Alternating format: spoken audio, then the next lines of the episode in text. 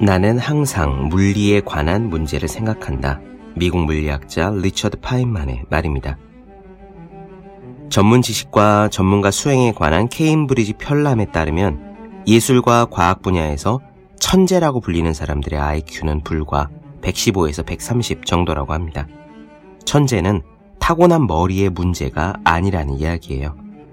인지과학자들은 한 발 더 나아가 천재와 보통 사람 모두 동일한 문제 해결 과정을 거친다는 사실을 입증했습니다. 즉, 천재와 범인의 지적 능력의 차이는 그저 양적인 문제에 불과하다는 의미예요. 실제로 천재들의 작업량은 엄청납니다. 볼프강 아마데우스 모차르트는 35년을 살면서 무려 600편을 작곡했고요. 지그문트 프로이드는 330건의 논문을 남겼고 빈센트 반 고흐는 죽기 전 두 달간 80점의 그림을 그렸습니다. 우리는 천재와 같은 머리를 가지고 있습니다. 단지 천재들은 더 많이 노력했기 때문에 천재가 되었을 뿐입니다. 누구나 노력하면 천재의 언저리에 닿을 수 있어요. 우리도 할 수 있습니다. 대단히 희망적인 소식이 아닌가요? 책상에 올려두기만 해도 공부하고 싶어지는 365 혼공 캘린더 천재와 보통 사람의 차이 의한 대목으로 시작합니다.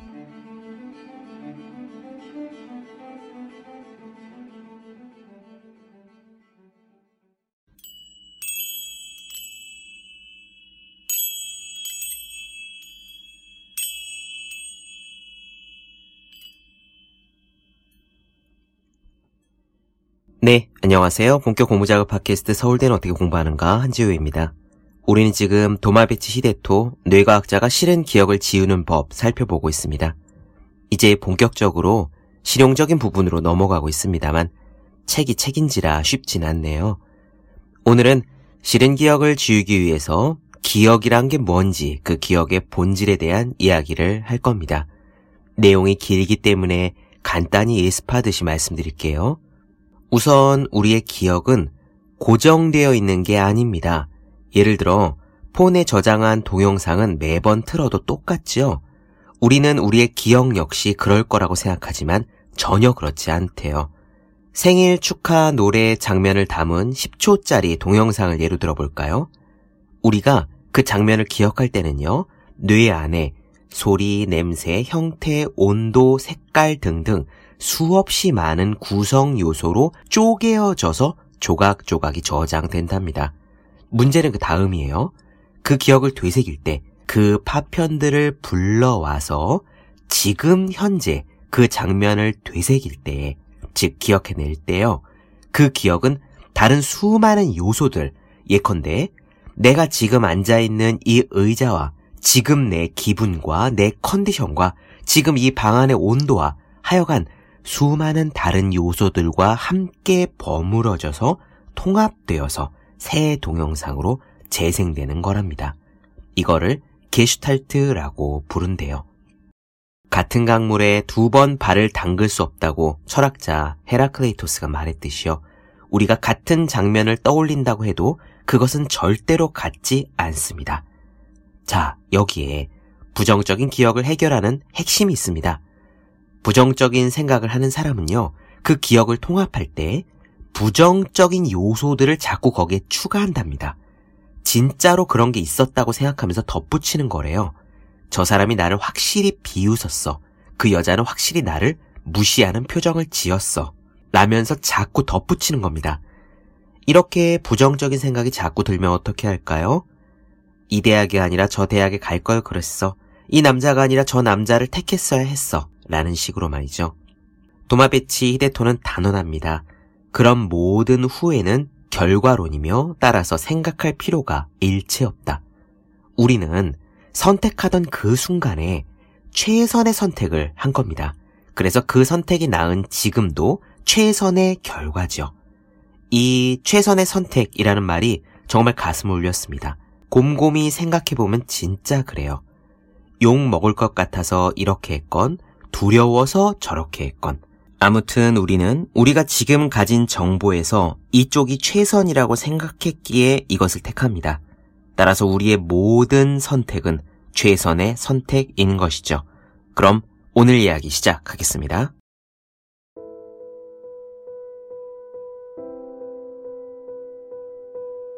우리는 스스로의 기억을 잘못 인식합니다. 여러분은 과거에 일어났던 자신의 일에 대해 나의 기억은 틀림없다. 그것은 내게 일어났던 일이라고 생각할 것입니다. 그런데 기억에 저장되어 있는 사건은 실제로는 자기 스스로 과거에 그러한 사실이 있었다고 생각하는 것을 지나지 않습니다. 동일한 사건에 대해 제3자는 완전히 다르게 기억하는 경우가 얼마든지 있습니다. 이것이 내게 일어난 일이다 라는 기억은 자신에게 유리하도록 때로는 자신에게 불리하도록 스스로 가공한 기억이라는 말입니다. 왜 기억이 가공될까? 기억이 어떤 방식으로 수납되고 어떤 방식으로 끄집어내지는지 살펴보면 알 수 있습니다. 기억이 뇌 속에 어떤 상태로 수납되는지 간단히 살펴보겠습니다. 뇌과학적으로 말하면 기억이란 측두엽에 들어있는 정보입니다. 그것은 뇌 속 네트워크의 조율을 통해서 생물학적으로 일정하게 암호화된 정보 상태로 수납되어 있습니다. 기억을 떠올릴 때는 그 정보 상태가 활성화되어 해당 정보가 끄집어내집니다. 일반적으로 기억에 대해 이야기할 때 우리는 그것을 인풋, 즉, 집어넣는 쪽의 문제로 인식하기 쉽습니다. 보다 잘 외우고 보다 빨리 외우기 위해서는 저장하는 힘을 키워야 한다는 식입니다. 그래서 기억력을 강화하기 위해서는 어떻게 해야 하는가라는 노하우가 인기를 끕니다. 그런데 사실 기억은 집어넣는 능력의 문제가 아니에요. 저장하는 능력은 누구나 가지고 있고 그러한 능력에서 개개인의 차이는 거의 없습니다. 그렇다면 개인마다 다른 기억력의 차이는 어디에 있을까요? 그것은 기억을 끄집어내는 능력의 차이입니다. 조금 전문적인 말이지만 이 끄집어내는 능력을 통합 능력이라고 말합니다. 뇌가 기억을 끄집어낼 때는 기억들을 통합할 필요가 있기 때문에 전문가들은 그렇게 부르고 있습니다. 통합한다는 것은 어떤 의미일까? 이미 말한 것처럼 기억은 뇌 속에서 조율된 일정한 신호 상태를 말합니다. 기억을 구성하는 정보는 여기저기 흩어진 상태로 측두엽에 저장되어 있습니다. 여기저기 흩어져 있는 정보를 끄집어낼 때 뇌는 그것을 하나로 통합합니다. 바로 통합 능력입니다. 뇌가 정보를 기억하고 재현하는 방식은 우리의 상식을 뛰어넘습니다. 어떤 기록을 남길 때 우리는 보통 그것을 한 권의 노트에 정리하거나 한 장의 사진으로 기록하는 등 정보를 정지된 상태로 정리해서 보존하려고 합니다. 그런데 측두엽의 기억으로 저장되는 정보는 뿔뿔이 흩어져 있습니다. 과거의 사건을 떠올릴 때는 체험한 장소, 시간, 함께 있었던 상대, 그들과 나누었던 말, 표정, 주변의 상황 등 흩어진 정보를 통합하지 않으면 안 됩니다. 언제 통합하는가 하면 기억을 떠올리는 순간입니다. 과거에 일어났던 사건을 일순간에 한 묶음의 이야기로 끄집어내는 거예요. 여기서 주목해야 할 점은 이렇게 끄집어내지는 기억은 매번 다른 스토리로 구성되는 게슈탈트라는 사실입니다. 게슈탈트란 흩어진 정보를 체계적으로 통합해서 하나의 묶음 상태로 만든 것을 의미합니다. 정보는 제각각 기억되기 때문에 당연한지 모르겠지만 떠올리는 한 묶음의 기억은 그것을 떠올릴 때마다 매번 통합됩니다. 하루에 몇십 번, 몇백 번 떠올리는 기억일지라도 그때마다 새롭게 통합된다는 말입니다. 뇌가 받아들이는 시각 정보는 비디오 카메라처럼 색이나 형태, 움직임 등의 영상을 하나의 세트로서 인식하지 않습니다. 뇌는 그 각각의 정보를 통합하고 우리는 통합된 정보를 눈에 비치는 하나의 현실로서 인식합니다. 지금 눈에 비치는 현실에는 색이나 형태, 움직임만이 아니라 소리와 냄새도 있습니다. 그것은 눈앞에 비춰지는 현실의 문맥을 구성하는 영상 이외의 요소들입니다. 그러한 문맥이 정보 속에 모두 스며들어 처음으로 의미를 갖는 게슈탈트가 생성됩니다. 과거의 사건을 떠올릴 때도 뇌에서는 이와 완전히 동일한 작업이 이루어집니다. 본인은 기억한 것을 있는 그대로의 모습으로 떠올렸다고 느끼지만 사실은 정보 하나하나를 통합하고 과거에 일어난 한 묶음의 사건이라는 게슈탈트를 뇌가 실시간으로 재구성하고 있습니다. 과거에 대한 기억일지라도 그것을 통합하는 것은 지금 실시간으로 존재하는 현재의 뇌입니다. 이러한 사실은 기억이 과거의 사건을 충실하게 일직선으로 늘어놓는 게 아니라는 것을 시사합니다. 기억이 환상이라고까지 말할 수는 없지만 결코 과거를 정확하게 전달하지 않습니다. 기억을 떠올릴 때마다 뇌는 실시간으로 게슈탈트를 재구성하기 때문에 기억에 그려진 과거의 사건이 매번 떠올려질 때마다 동일한 내용이라고 말할 수도 없습니다. 그렇다면 그 기억의 의미를 보강하기 위해서 정보를 각색하기도 하고 다른 기억의 정보를 빌려오기도 하는 것은 이상할 것이 없습니다.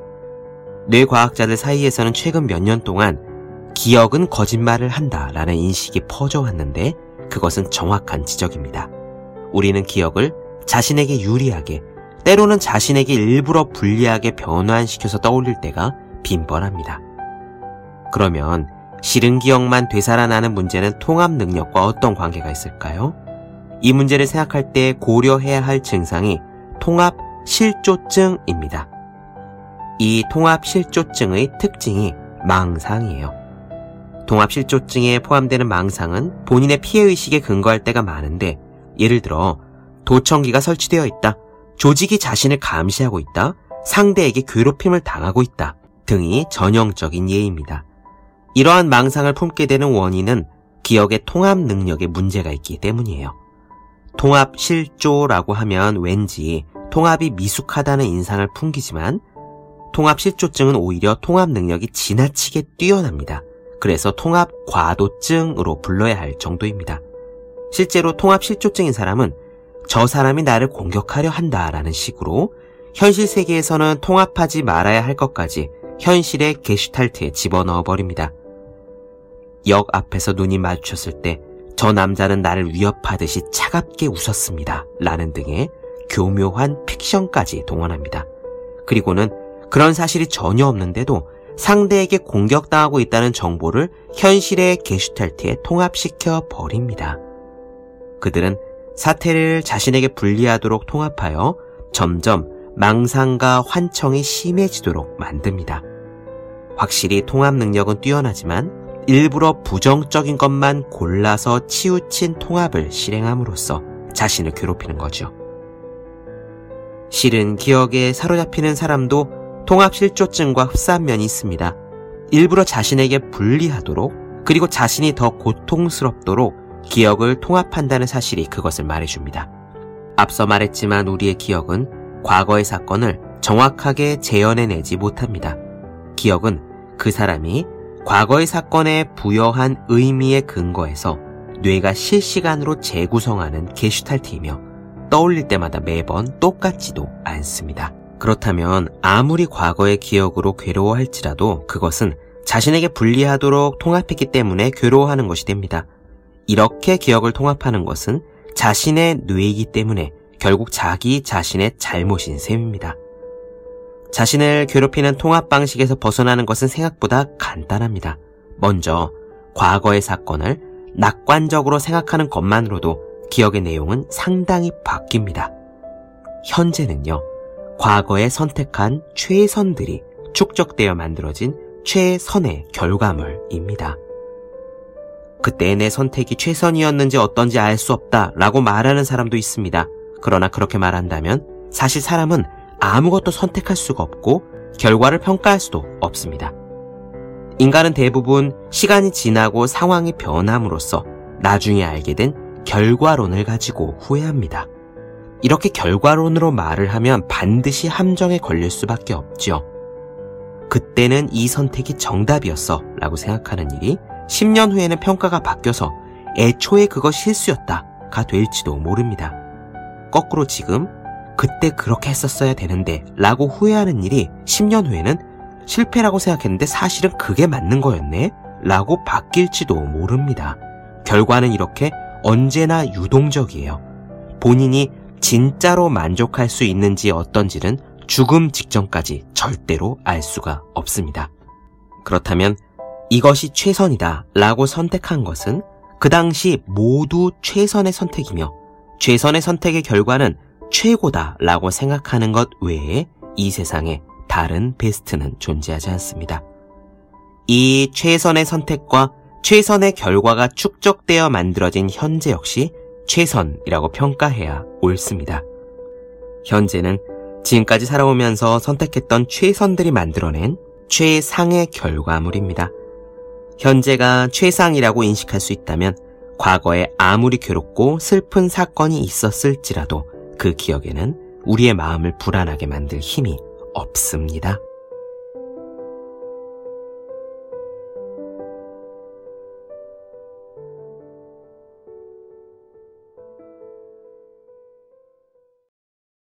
네, 본격 공부작업 팟캐스트 서울대는 어떻게 공부하는가? 도마배치 히데토 뇌과학자가 싫은 기억을 지우는 법 나눠드렸습니다. 더 많은 이야기가 궁금하신 분들, 질문사항 있으신 분들은 제 유튜브 채널 서울대는 어떻게 공부하는가, 네이버 블로거생의 즐거운 편지, 다음 카카오 브런치 한주 브런치, 인스타그램에서 해시태그 서울대는 어떻게 공부하는가 검색해 주시면 좋겠습니다. 또 학생, 수험생, 취준생, 직장인 등 공부하시는 모든 분들 위해서 이렇게 공부해야 효율적이다라고 설명한 혼자 하는 공부의 정서, 그리고 책상에 올려두기 매도 공부하고 싶어지는 365 혼공 캘린더 아직 읽지 않으셨다면 꼭 한번 읽어보시면 좋겠습니다. 분명 도움이 되실 거예요. 그럼 오늘은 여기까지 하겠습니다. 전 다음 시간에 뵐게요. 여러분 모두 열심히 공부하십시오. 저도 열심히 하겠습니다.